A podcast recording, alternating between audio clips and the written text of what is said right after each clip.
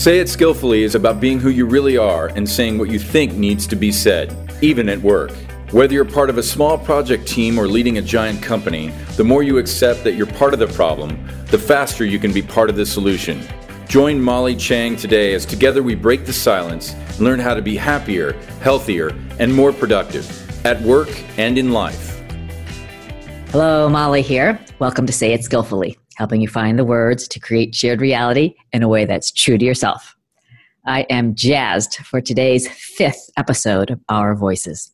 This monthly feature is intended to give you an inside view of my guest's life journey and what shaped who they are today. We'll discuss ways to accelerate social change that levels the playing field and helps everyone live to their full potential.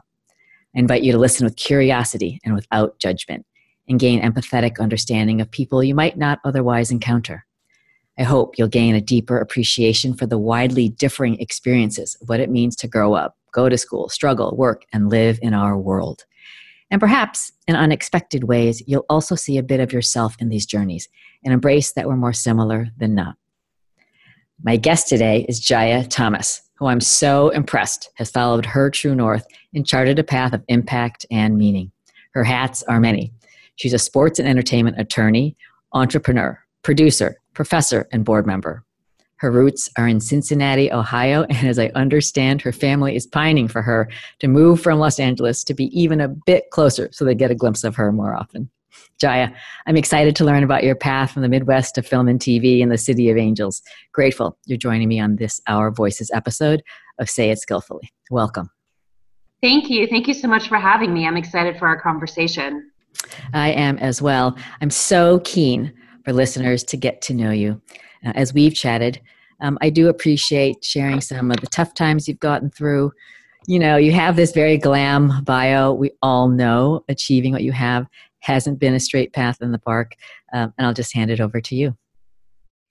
Awesome. Um, so, yeah, correct. It definitely has not been a glamorous journey uh, throughout. So I have been in Los Angeles for several years now, working as a sports and entertainment lawyer slash professor slash entrepreneur. But my journey to get here definitely was not easy. Um, I moved out here from New York City. And when I initially moved here, uh, I did not know anybody in LA. I did not move out here with a job. I didn't move out here with a car, and I got my apartment off Craigslist. Luckily, it turned out okay, and it wasn't crazy, but it was definitely a difficult journey just moving from one coast to the other and not really having any type of foundation here and really building a new life from the ground up, literally from scratch, was difficult.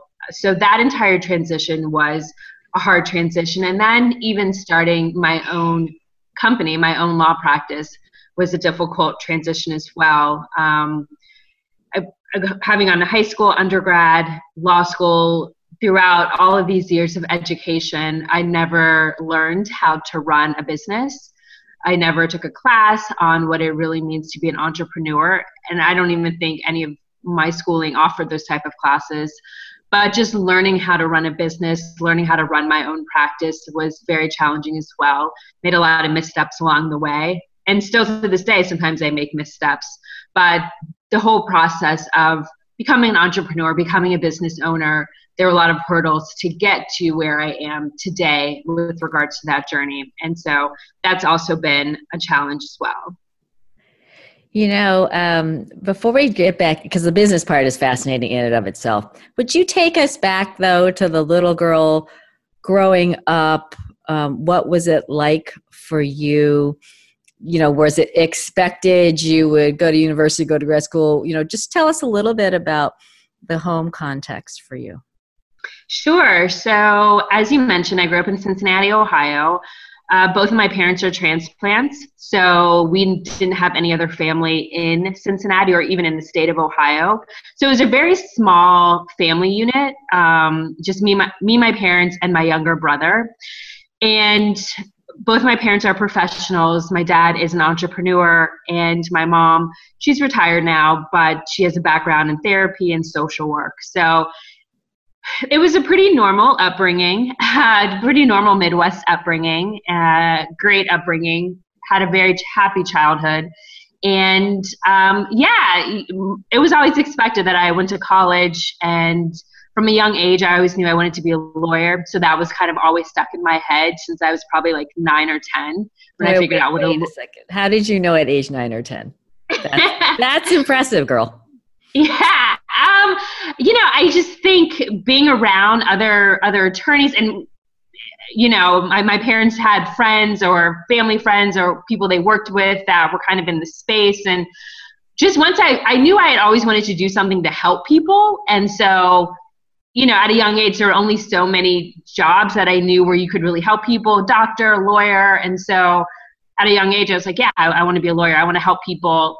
Um, and once I fully started to understand the different areas of law and what lawyers do in more detail, then I was even more um, more pressed to to follow that career path.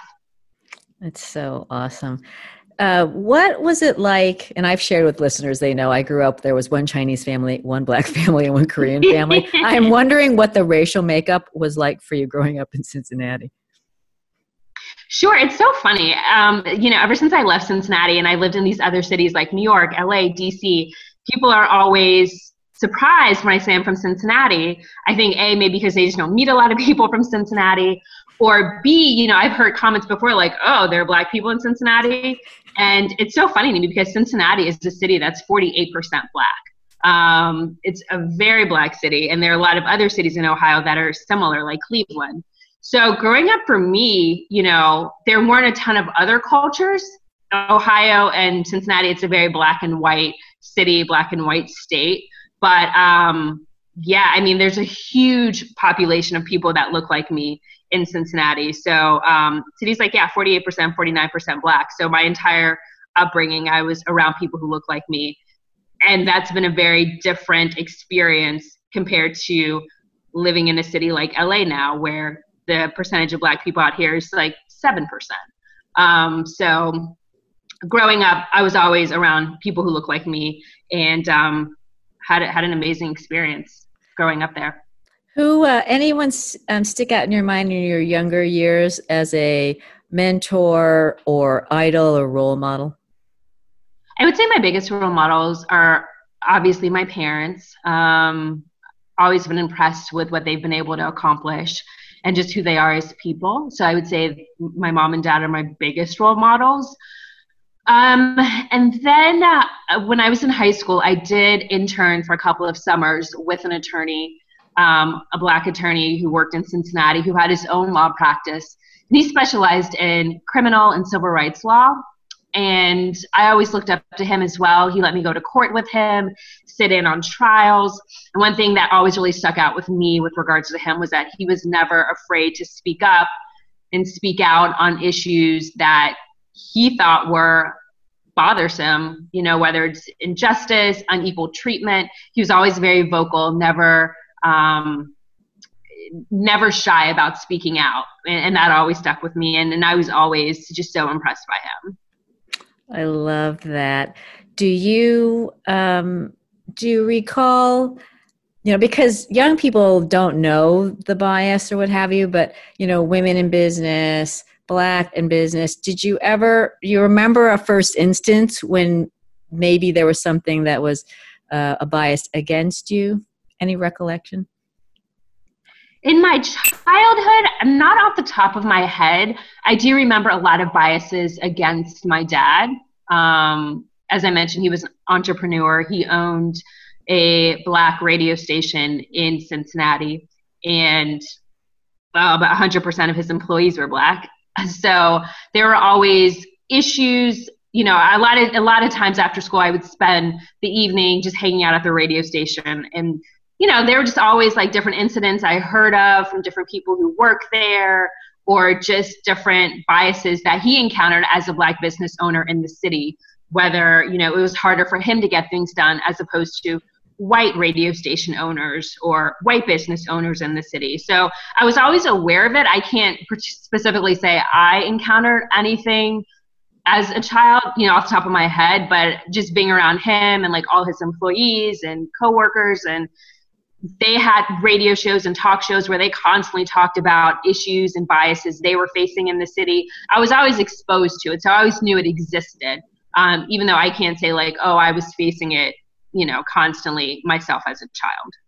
Well, I love that, and that's fantastic, and uh, it's great to have the awareness of it because it is part of of the reality that's out there.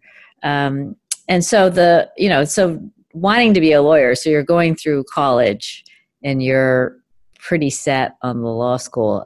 Was that so? I have to I have to share with you. You know, I could not have gone to law school. I can't stay awake and read. I seriously, for all my attorney friends, I'm like, hats off to you because I honestly, I don't think I could have done it. So, was it a hard thing for you? And you know, was that process uh, just super straightforward? And I'm I'm just curious if you lapped it all up or if that was a time of great struggle. Law school actually wasn't that bad. I mean, it is a ton of reading, um, but it actually was I can't say it was a horrible experience. I actually had a pretty good time in law school. I made a lot of great friends, and I went to law school in Washington, D.C., think is a great city for any young person because there are just so many schools there, so many colleges, and even law schools there. So, you know, I would definitely get my work done during the week, but on the weekends, my friends and I were definitely out exploring the city. So it was a great experience. Um, I, I can't say I had any, I, I have really any negative takeaways from it. Well, I'm, all the law professors are go, phew, wow, she didn't ding it. So, so take us through, because you, you know, I have to say, when we first chatted, you definitely, you know, you kind of slid in after school, but then you really started to find what you wanted to do. And I would love for you to take us through that, because I think a lot of folks find themselves in roles, you know, that, that serve them for a bit, but maybe they're not exactly, it's not really the fit that they want. And I, I, I don't know it's easy for some folks to make the call of what the true north is and then to go do it. So uh, please do share how uh, how you evolved that for yourself. Sure. So after law school, I, as I mentioned, or maybe I didn't, I moved to New York City after I graduated from law school and was practicing there, not really doing anything in the sports or entertainment space at all. And after being there for a few years, I realized I really wanted to do more in the entertainment space. And I felt like if I was going to do that, I needed to be in Los Angeles as opposed to New York. And so that's when I decided to make the switch and um, and relocate out here. And one thing for me was um, you know, I took, I think, one entertainment law class in, in law school, but it was really more focused on music. And I knew I wanted to do more in like TV and film. So what I did was when I moved out here to LA, eventually I did go back to school and did kind of a truncated program at UCLA just to learn the inner workings of the TV and film industry because there were a lot of things I just didn't know. And I thought it was important to really try to understand just have a strong foundation of the industry.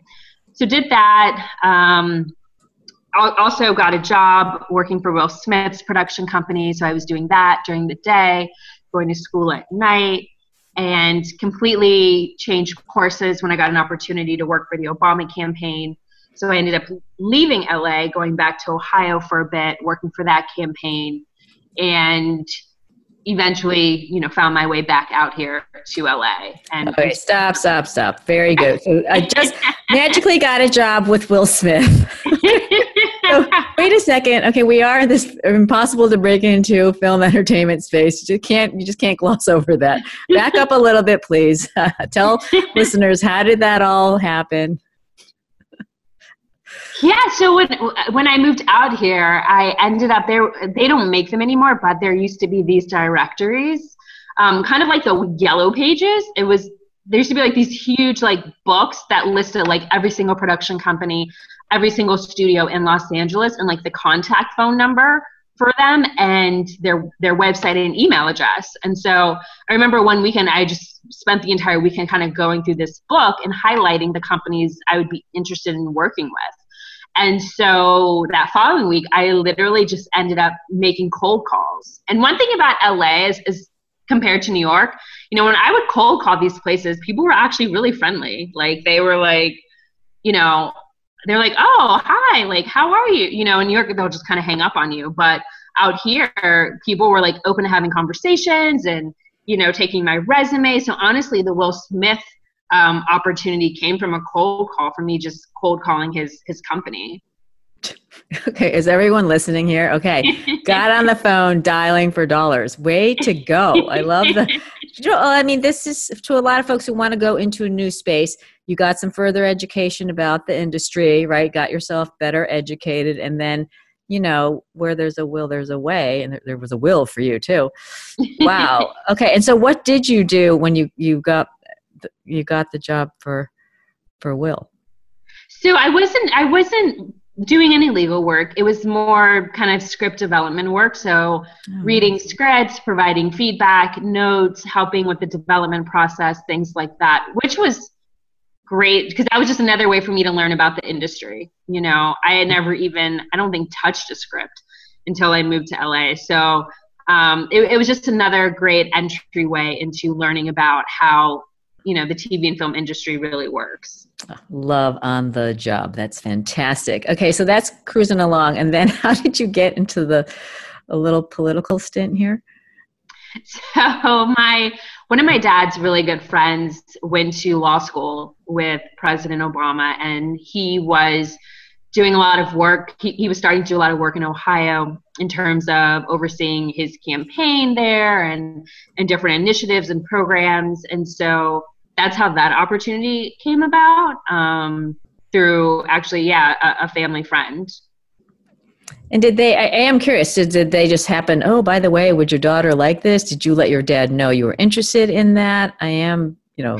Yeah, you know, I I don't remember all of the kind of the way the conversation transpired.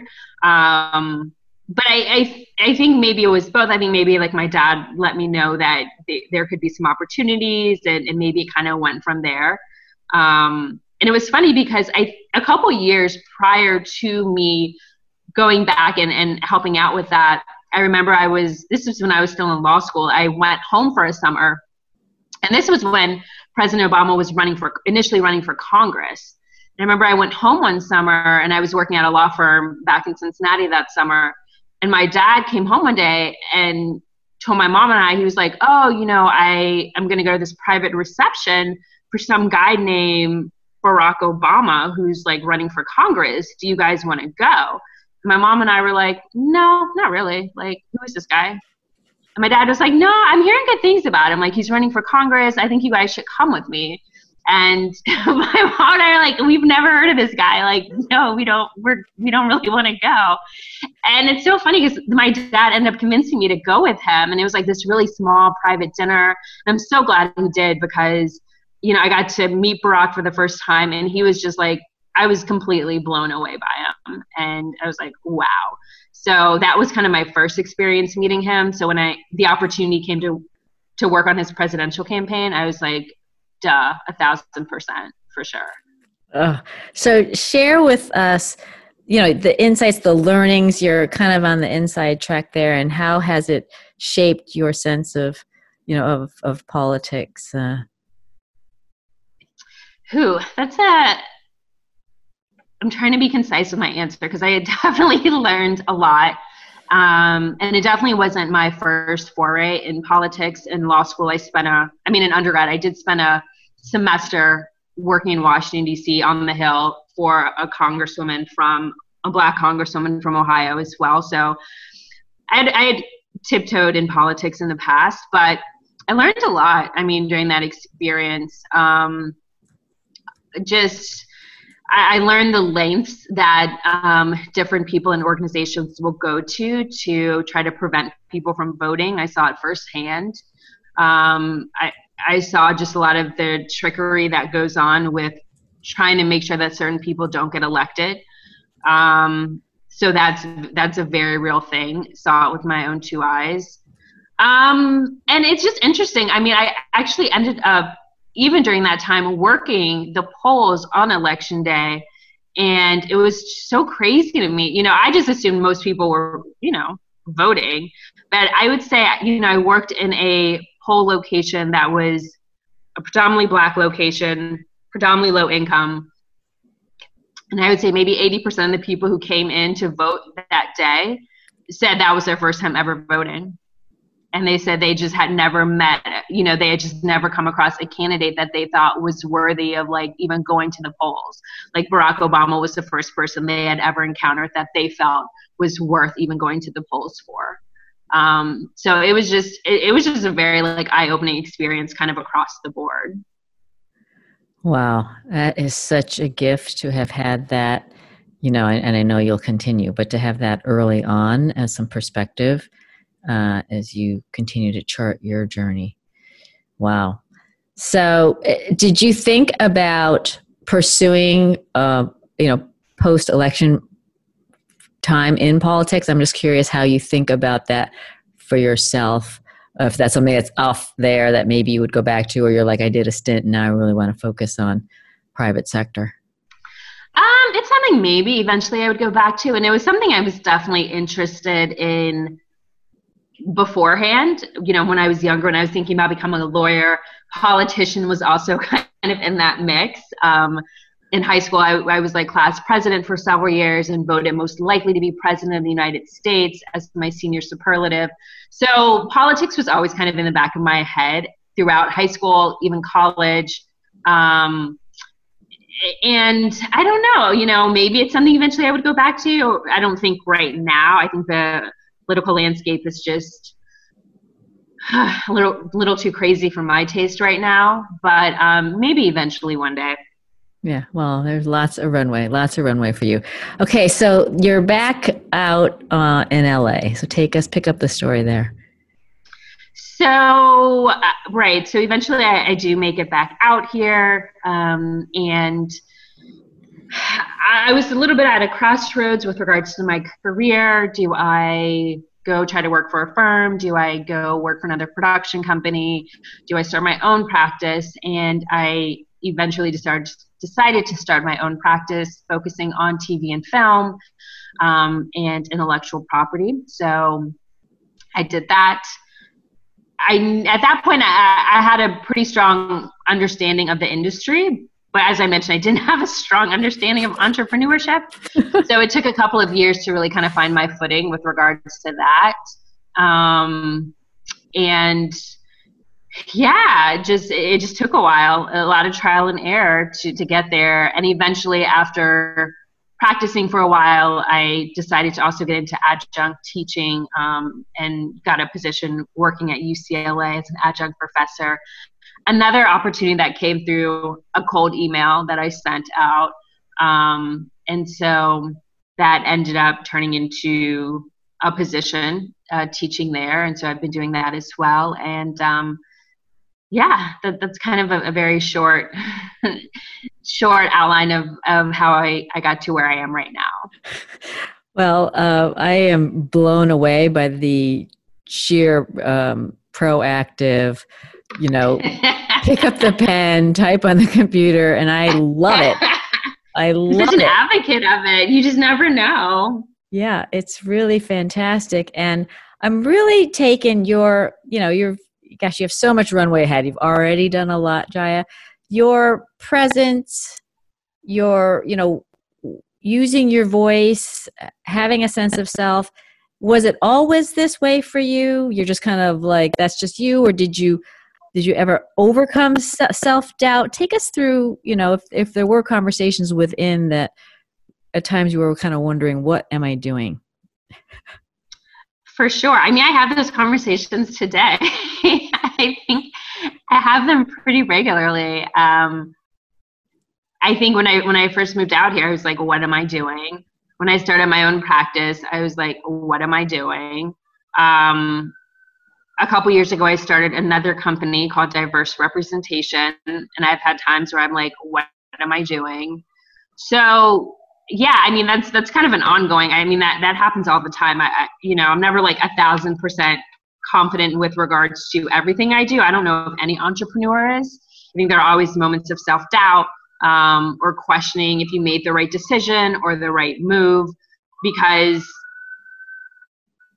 there's just no safety net with regards to entrepreneurship. So there are always kind of concerns and questions that you're constantly grappling with. Um, so no, I, I've not always just been like, oh, I got this. I have had doubts. I have doubts currently, and I'm sure I will moving forward.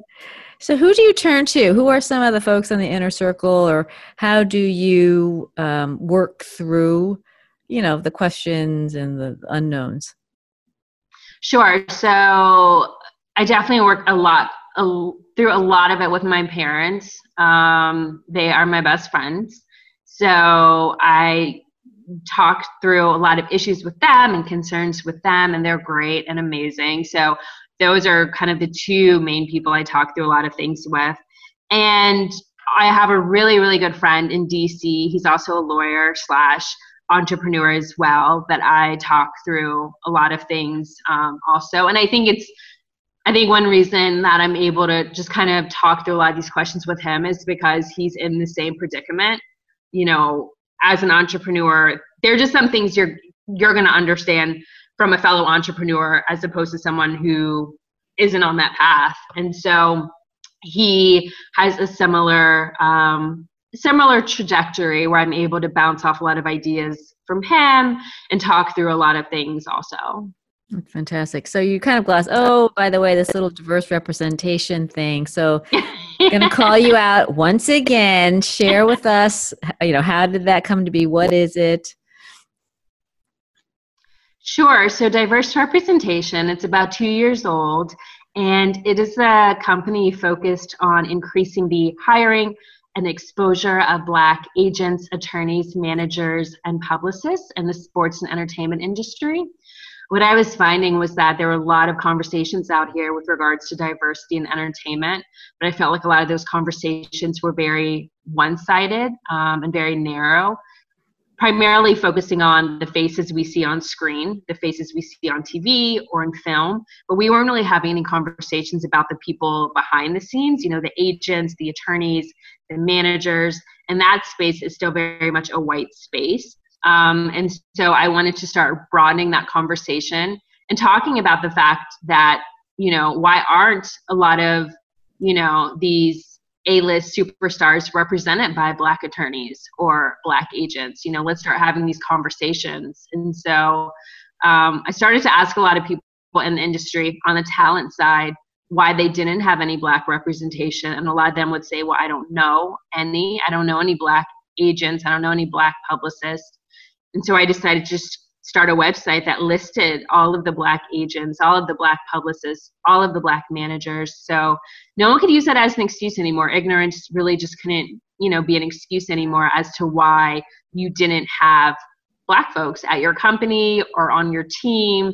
Here's a free resource, here's a free database that lists everybody. Um, and so that's really what it started off as. And it's kind of grown into different programming and events um, and, and things like that over the two years. So this is so wonderful. T- talk to me. Was it all tailwinds? Like everyone was like, "Way to go! This is awesome!" And if I just have the list, I'm going to go for it. You know, I'm like, don't quite think it was that breezy. So you know, give us a little the inside scoop here. Yeah, I mean, the good thing is like the bulk of people are like, "Oh wow, this is amazing! Like, why hasn't a directory like this existed before?" But there were definitely people who, you know, had had you know negative commentary about it. You know there were some people who said why is the list only for black people? Why don't you include other people of color on your list? Um, there were some people who said you know race shouldn't matter. People should just hire who they think is best for the job you know? So yeah i mean there was definitely commentary there was definitely um, you know someone's always going to have something to say so that definitely happened and how you mentioned it's evolved a bit. So what's your vision for for what you've seeded here? Sure. So um, eventually, I well currently working on. Right now, it just lives on a website, and currently working on developing greater technology for it. So we're working on an app right now that will allow talent to more easily interact with reps um, whether that's ask questions, whether that's um, you know share information. So more, you know, I kind of want to create this app that's more for one-stop shop for folks around the country to be able to just tap into resources. Um, and eventually honestly i would love for it to even broaden into other industries you know right now it's focused on sports and entertainment but i would love to to even broaden that you know so there is a directory for black attorneys in other industries you know maybe tech and, and things like that so um, th- those are some of the the plans for the future Nice, nice. So this show, you know, the the ethos of it is the whole say it skillfully. So I'd love to hear, you know, folks ask. I know you value all, right, and you're focused on the black folks in this diverse representation. So how do you answer them when they say, "Well, how come you're not, you know, including X, Y, Z?" I'd love to hear how you handle that. Sure. So I say, you know, at some point, you know, that's not something that's off the table.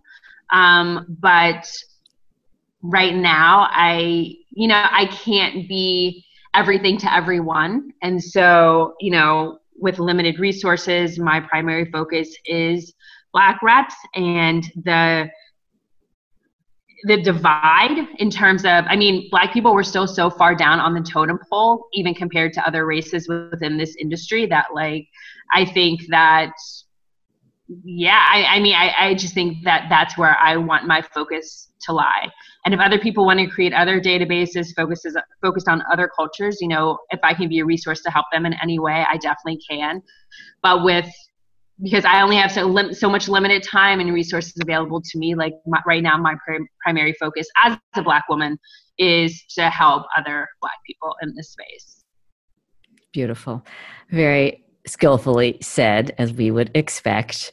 Um, talk to me about you know i, I know you've got a, a close uh, compadre that you seek um, do you have a community of other black female entrepreneurs? I am just curious um, if at all you've had you know involvement with women's groups a lot of folks i know a lot of women who find a lot of benefit from that sort of thing um, i've had kind of my own fair share from fits and starts uh, just curious about your experience.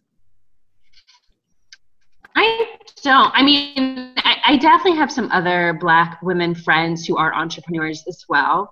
Um, and so we are able to like bounce ideas off each other and, and, talk to each other about different issues. But I wouldn't say I, am a part of um, kind of like an organized group or um, community per se. And, you know, maybe I should be. I'm sure that would definitely be helpful. But as of right now, no, I, am not and, and haven't been actually. Well, I'm so blown away by um, your how you, you frankly haven't needed it. You're like, oh, I'm just going to pick up the phone and make it all happen for myself. You're just like spectacular.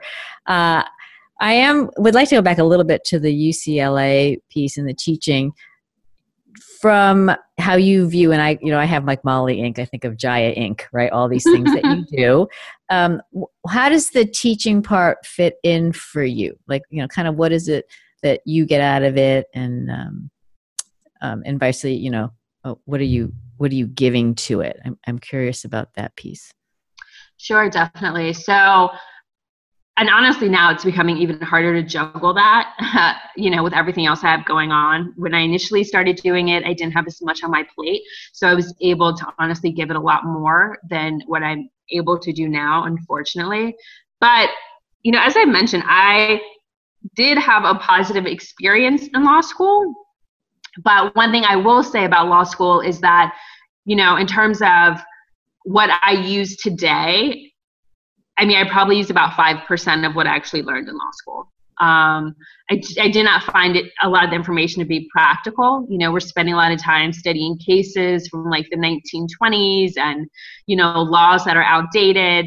And we, law school teachers do a lot about like the theories of law, but not a lot of, they don't teach a lot about the practical application of, of the law.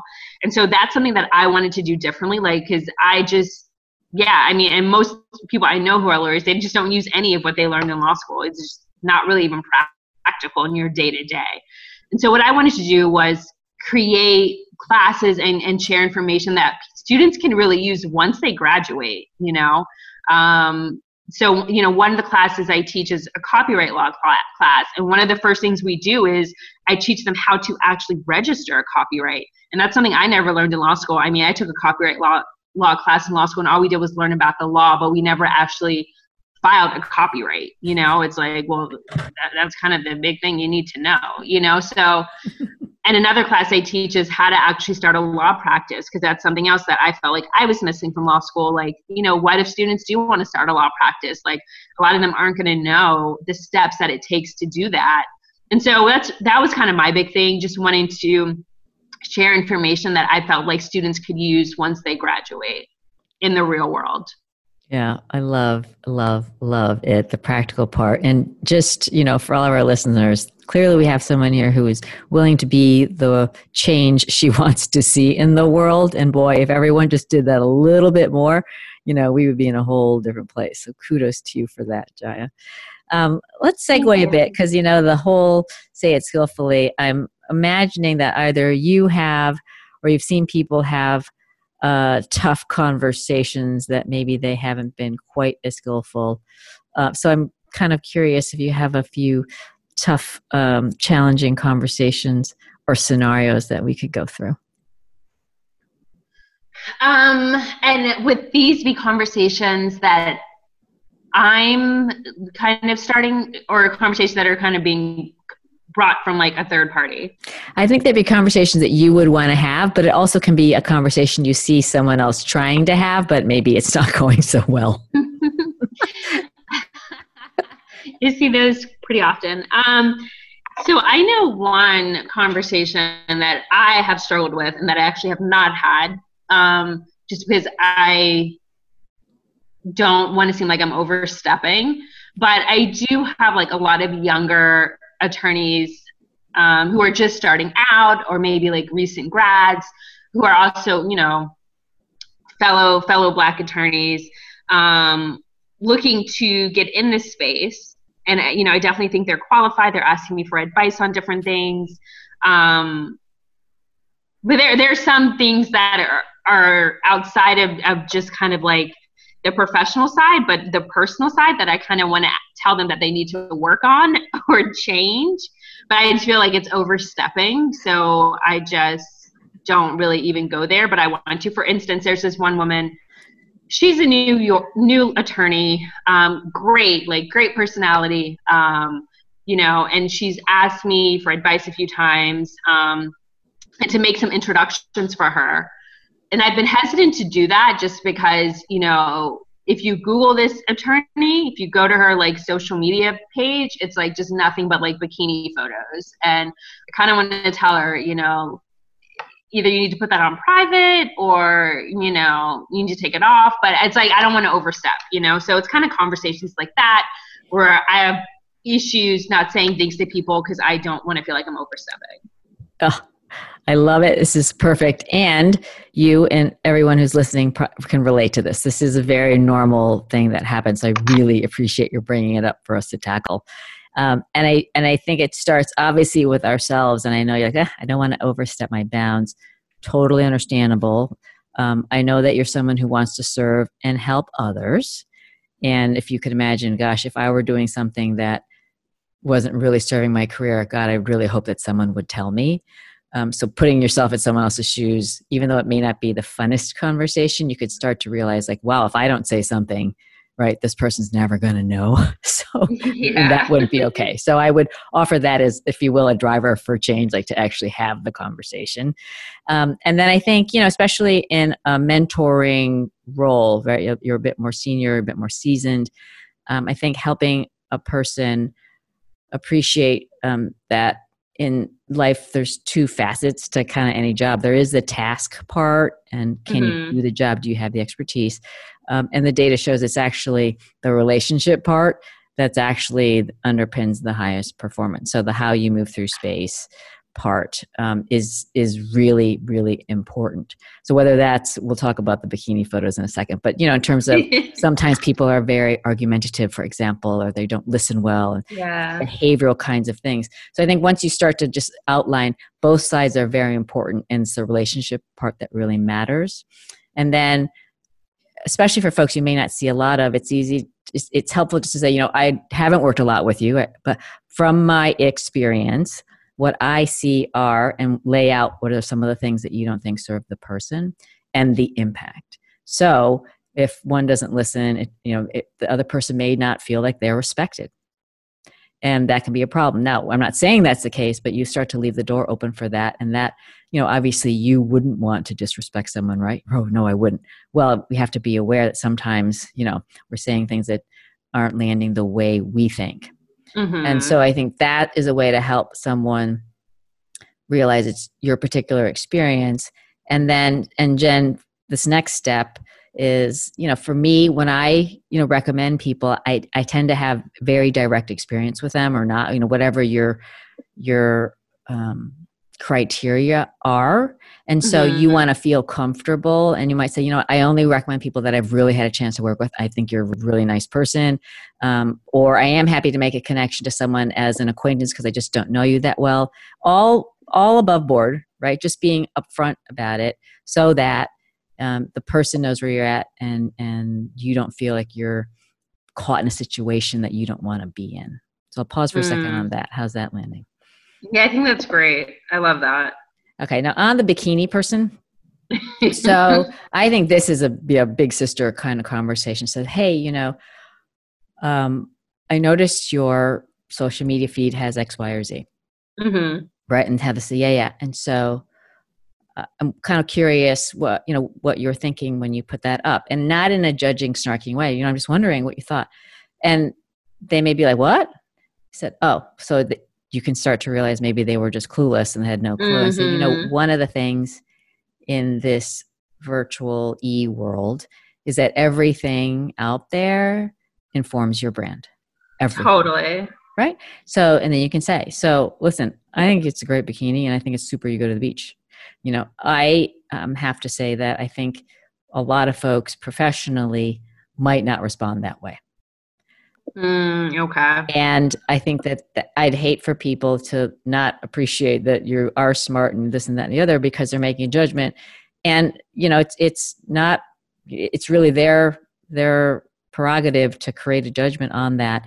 You're giving them information that i think may not really serve how you want to be first known by people in a professional context so you know and so and then you can say so just see how that person responds. I could see that and or not and say you know and, and, i have to be honest with you for me i would be actually uncomfortable because for me that's not something that would land for me. I wouldn't have um, mm. you know hmm. that kind of personal information. I think you're a really good person and it's absolutely your call but that's just um, how i think about it. That's great. I love that. Okay. I'm definitely going to take that definitely going to take that approach. Um, I think that's great. Because it's something I've been thinking about for a while, and I'm like, I don't really, you know, yeah, I don't really know how to approach this. Yeah, and I appreciate bringing it up because I think a lot of people can relate. Again, the the number one thing I help folks when they start to have these conversations is appreciating that the own, our own energy that we arrived to the conversation with before we've said even one word says a lot so that right? So that you're sitting up tall you're calm you're feeling um, positive and you're curious. You're not judging you're mm-hmm. curious. And then you let that roll and you're just letting see what comes up and you work with it. All in service for this person and obviously you're learning too so that's so true. right i think a lot of times we feel like oh well so I'm, now i'm insecure and i'm going to talk a little faster or i'm going to like hunch over because i'm so uncomfortable that i have to have the none of that really serves the conversation right? So let's go back to you because i am you know you're obviously on such a great trajectory here and um, for all of our listeners have heard me you know we're we when we're a leader you know we've got to continue to grow to create headroom for those around us. You know organizations don't grow just because all the employees have to grow it's because the leaders have to grow too.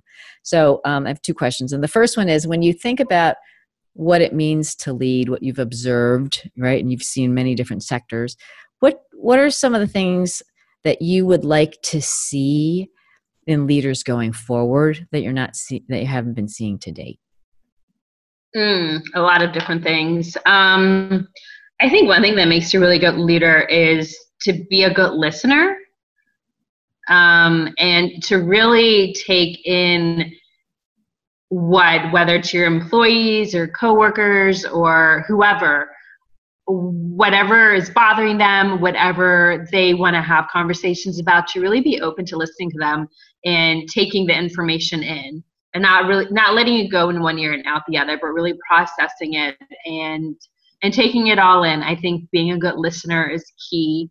I think being open to to change, I think is is great too. I you know I've seen some really ineffective leaders who are just so stuck on their way. You know, it has to be this way or just no way. And and I just think that's an ineffective way to lead. I think you have to be open to change. I think you have to be flexible.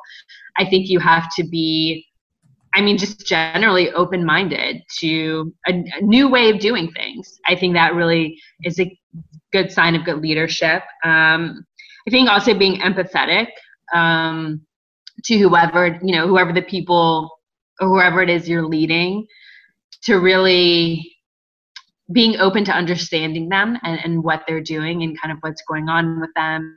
And showing empathy i think is really important as well. And also i think being a really good leader is also about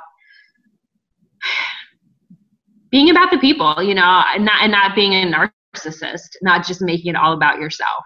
I think that's a really important um, trait as well. So I would say those are probably the four most important characteristics I would say. That's great. I appreciate that.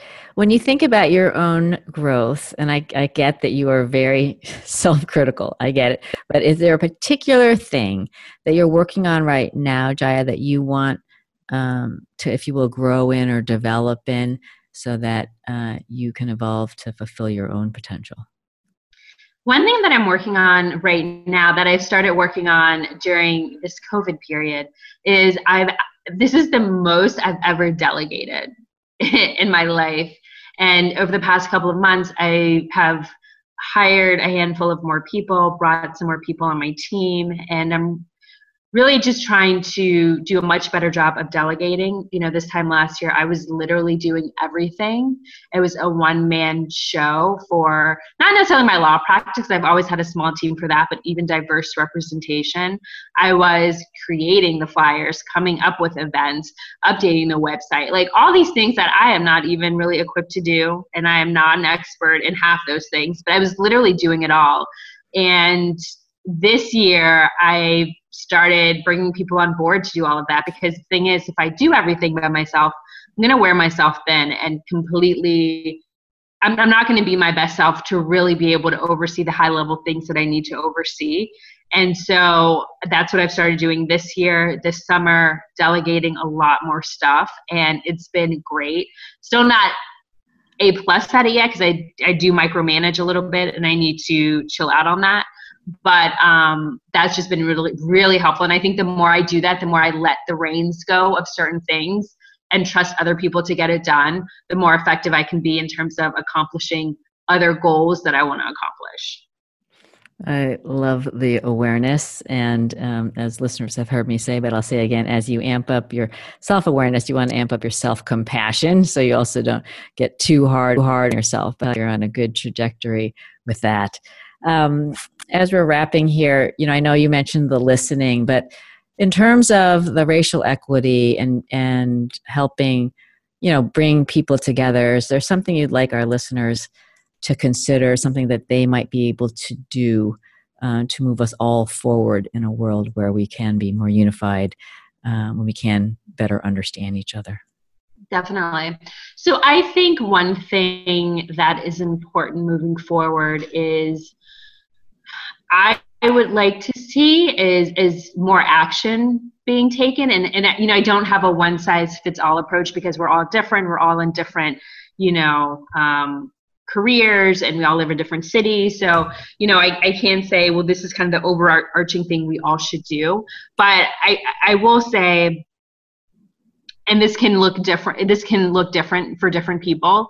I think just taking some type of action um, and I, you know, I can't say what that action is for everybody would be helpful. Um, I think one thing that I've seen that that isn't helpful is that um, I think it's I think with regards to racial inequities, I think there's a lot of talking around it. You know, there are a lot of you know social media posts about it and conversations about it and the thing is at this point we all know that it exists you know so this is nothing new we all know what the problem is at this point so now i think it's time to start acting towards solutions and what those what your contribution can be to that solution may vary but that's what i would like to start seeing more of solutions and action. Um, I think we've had enough conversations. I think we've seen enough social media posts. I think now is the time for everyone to figure out what type of action they can take to help really move things forward.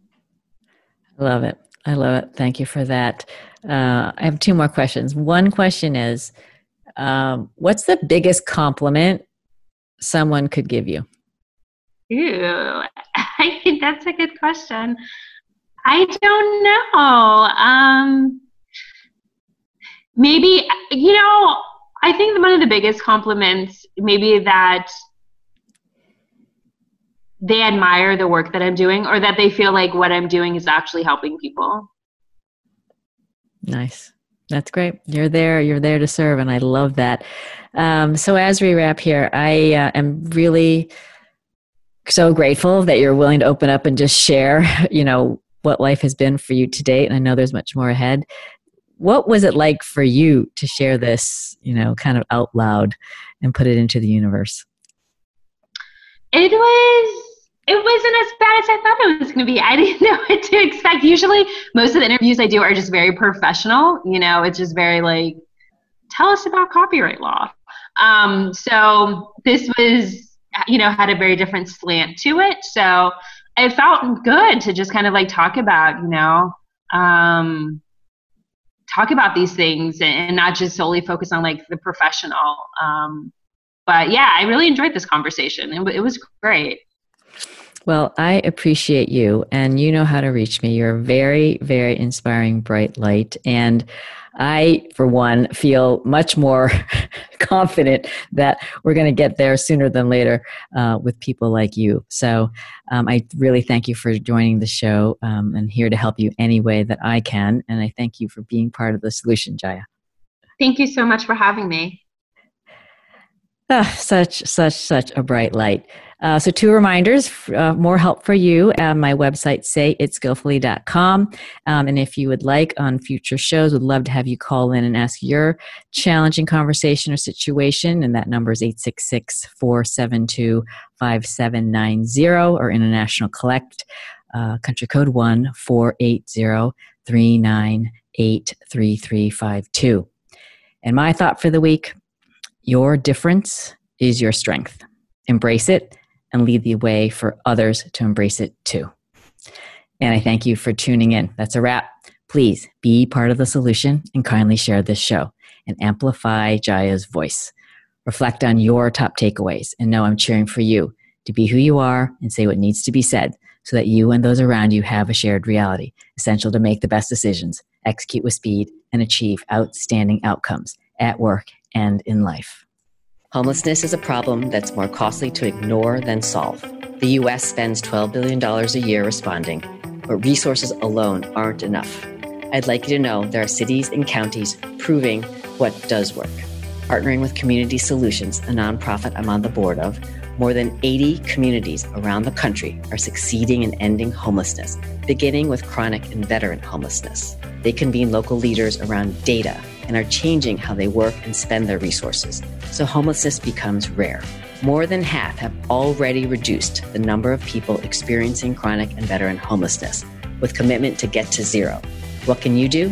Visit www.builtforzero.org and see whether your community is engaged. Contact your mayor and ask Do you know the number of people experiencing homelessness in real time? Do you know every homeless person by name? What are you doing to drive measurable reductions in homelessness? Please challenge the fiction that says homelessness is an intractable problem.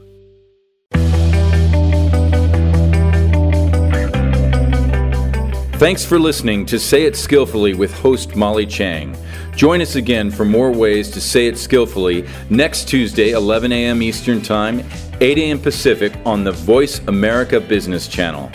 Follow Molly on LinkedIn and Twitter Check out sayitskillfully.com and sign up so you don't miss her latest 90 second video.